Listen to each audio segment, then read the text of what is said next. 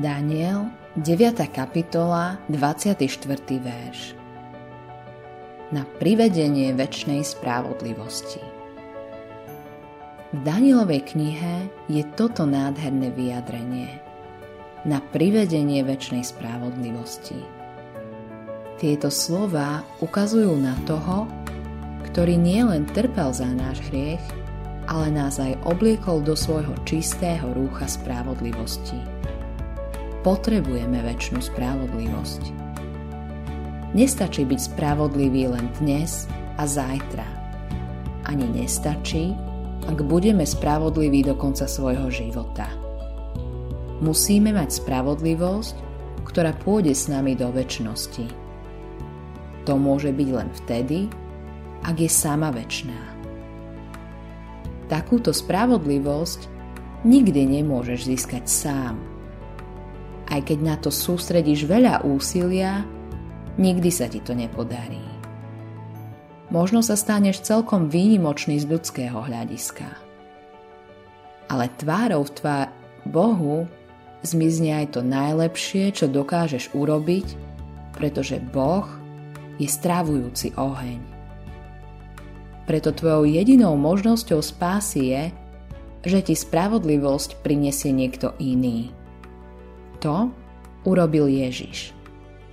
Áno, On sám je tvojou spravodlivosťou.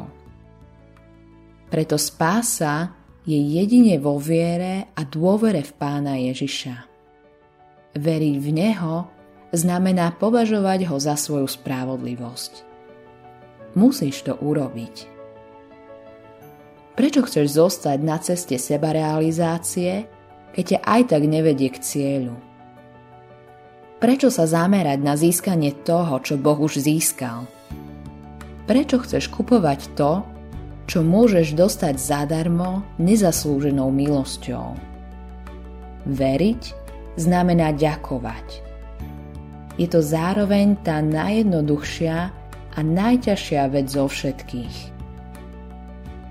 Všetko v tebe protestuje proti Božiemu daru milosti – nedokážeš pochopiť, že byť zachránený môže byť také jednoduché.